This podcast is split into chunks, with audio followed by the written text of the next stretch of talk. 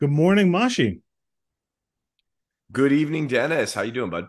Good, good, good. I, I mean, I'm going to go a little behind the scenes. I just finished my coffee, so I have to go get a refill after this. But I'm almost done with mine. I have a quote here from a book I recently read. It's from Norwegian Wood, a book we got in book club. So it's a it's Isn't a it good? No, I don't love it. There's a couple of pearls No, of isn't wisdom. it good? Norwegian wood. Yeah, well, here's the thing. The part that bothers me the most, actually, not the most, there's a lot of things that bother me about the book. One of the things that bothers me about the book is they talk about the Beatles song Norwegian Wood quite a lot, as you might imagine. And one of the things they say, and she, uh, some character really likes it, and she's like, "Oh, it just reminds me of like being out in the trees, like that Beatles song, Norwegian Wood." I was like, "That is not what that song's about." First of all, that song takes place entirely indoors, and it's about like a weird one night stand. It has nothing to do with nature or being outside or anything at all. That bothered me. I, you know, maybe something was lost in the Japanese translation. Genuinely, maybe. Like there's a strong chance, but there's a pearl of wisdom that has made it through the translation process, which I quite enjoyed. Which is a character, I think it's Reiko, is talking about how she was a really, really good teacher as a musician, and she decided to lean into that instead of trying to make it as a musician on her own. And the quote is, "It is better to be a first class matchbox than a second class match." Which was one that I found like a very neat way of putting that. I think in the translation Irish actually says first class strike pad, but it's the same. It's the same concept Yeah. being excellent and making other people excellent over being excellent yourself. And what it made me think of is think trying to approach your skills and what you have to offer and how it contributes to the world as a whole rather than what it can necessarily get out of you or for you. And then also whether the struggle of trying to attain something that might be not meant to be and outside of your reach might be more damaging than accepting your limitations or accepting where your skills lie and trying to lean into that. Yeah, I, I think there's a lot playing into that, though. Um, especially what you're talking about, right? Uh, I think in a vocational sense, we might, and and this is probably unfair to those who pursue certain vocations, like an electrician or something like that. I might find that a, a little bit more compelling. When it comes to an artist, that's tough, man. because I, it. mean you're not really you- expressing right if you're teaching as opposed to if you are there's some expression but if when it comes to teaching like i think Yeah. she's like a piano teacher or if you're teaching mm-hmm. painting or drawing or writing there's a element of like putting yourself into the work you create totally divorced on how successful the work is or how much money you make out of it any of that stuff and i do think that's missing if you're teaching it as a skill or as a vocation like you said but well where i was coming from it though was this idea is like my assumption from knowing artists is you pursued music because you had a true passion for it. Mhm. you loved it. There was something about it that drew you to it whether it was you expressing yourself whether it was an act of creation or just the sheer joy of creating music. What happens to that passion if now you're teaching? Now i i used to want to be a teacher and i still have this fantasy of like going back at some point you know in my dotage and being a lecturer at a local community college or a local university. Lecturing is great would recommend law. it. I'm biased but yeah. I mean i i would love to do it. I love the learning process. I love the teaching process. Um and frankly it would be a great way for me to brush up on current case law for the supreme court for common law stuff like that so i love that part and i think there's a lot compelling there in terms of a passion you can have for educating others the quote you you gave me though sounds more like hey rather be the best at something than mediocre at something else I, I, really- I know it depends on what those ponds are to use like lose like a big fish, Mhm. small fish, big pond, little pond thing. But I don't know if that's always true. It doesn't feel like it's always true. it doesn't i don't think it is Mm. unless you have a passion to be the best and that's a very different kind of thing and we see this like they had so all this stuff has come out about like kobe bryant and his Mhm. incredible work ethic and his incredible dedication to it um i think kobe bryant and michael jordan you know was similarly driven you know apparently and, and you know maybe tom brady as well and the idea is that there's something with these super uber elite goat athletes that's driving them but when you watch this stuff, when you hear this stuff, the way it comes to me is Kobe had a passion for basketball, but it was second to his passion to be the best. Michael, Michael like, if you watch The Last Dance, like that, like the documentary about Michael Jordan. First of all, my cat's just joined. Yuri wants to join the show. There's a little tail there. Um, first of all, Michael Jordan is dedication. There's no question about that. But second of all, he seems like a nightmarish teammate. He seems like he's an asshole for the vast majority of the time. He's like shutting people down and being like, "You're not trying as hard as I am. You don't care as much as I do." And I don't know if they care as much as he does, but they care differently, right? And it's not about winning the team. It's not about the Bulls getting trophies. It's about Michael Jordan being Jordan. I agree. And I think it was about him being the best. So the, the this quote I- to me though, better to be a first class matchbox than a second class match, reads almost like an excuse to me, right? Like you, Well, this is the those who cannot do, th- those who do do, those who cannot do teach. those who cannot teach teach gym. Um, it does feel like that though. It feels like you because circumstances outside of her control mean that you kind of can't be a successful pianist. Um, and she's like, "Oh, but that's fine. I never want screw that. I never want to do that anyway. This is better." It's like I feel like you're retrofitting a failure of yours and reframing it and trying to claim that that was what you wanted from the from the get the get go, which I think is a very healthy, honestly way to try and cope and move past something. But using it as an adage to try and live your life by, I think, might be a mistake. I think it's limiting. I agree. Well, let's be fair to adages in general; they're all limiting, um, and they are meant to bring us comfort, or in some cases, provide discomfort to spur us into action. Mhm. In this case, though, and what I what I want to submit to you, when it comes to like a Kobe Bryant or a Michael Jordan or a Tom Brady, or even you know Tiger Woods was a crazy competitor. Um, That's a little like different though, because that's that's a that is a uh, individualist sport, right?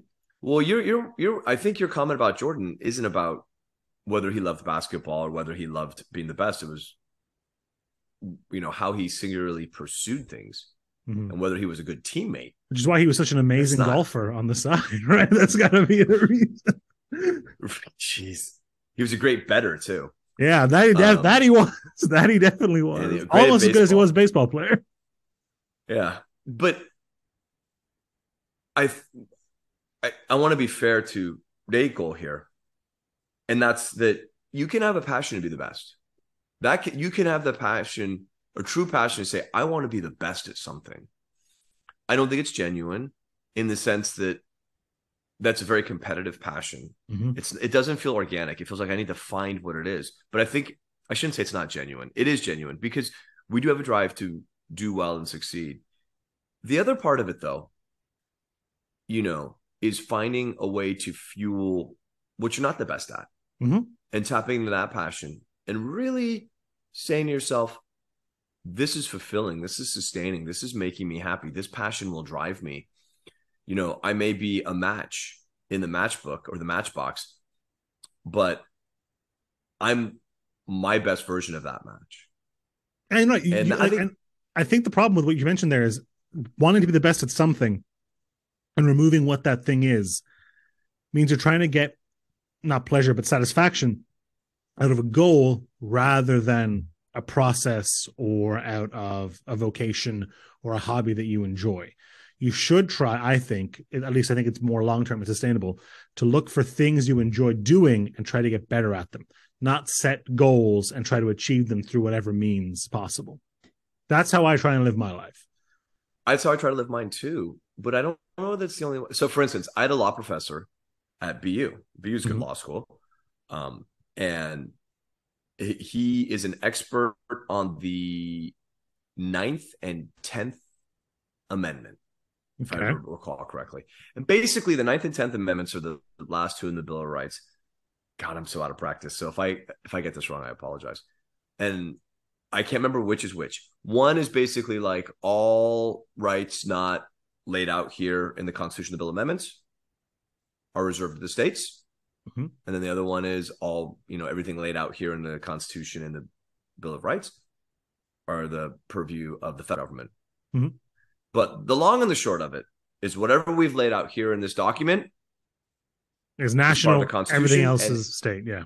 everything else re- falls back to the states. If, I believe no single case has ever been resolved on either of these two constitutional amendments. Okay. This this guy, smart guy, saw the case law, case case law like this big, all footnotes, right? Decide, you know what? Pretty easy to be the expert on that. Boom. And is or was, you know, At the time, 15 years ago, the foremost expert on that area of law.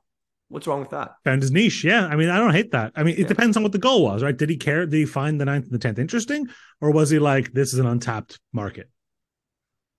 I think I think it was an untapped market. Okay. I don't know. I feel like that decision's a little.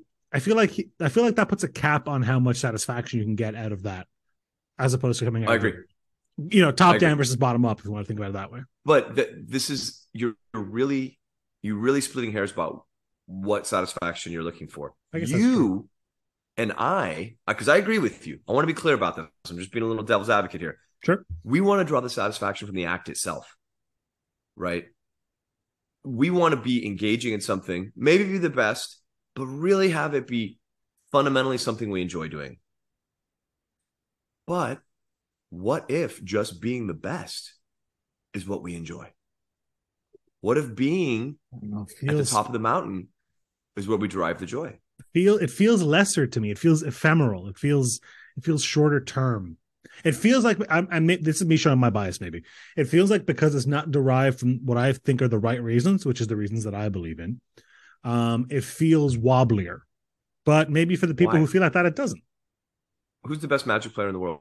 Denis and I play, or we're very involved in the magic Yeah. world for a very long time. Who's the best magic player in the world I today? know. Finkel, PV, Luis, something like that. One of You those. think they're still the best today? Today? Pro- probably not.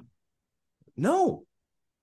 Almost definitely not. Definitely Like, not Raw Finkel. numbers is probably like croquis or something like. You know what I mean?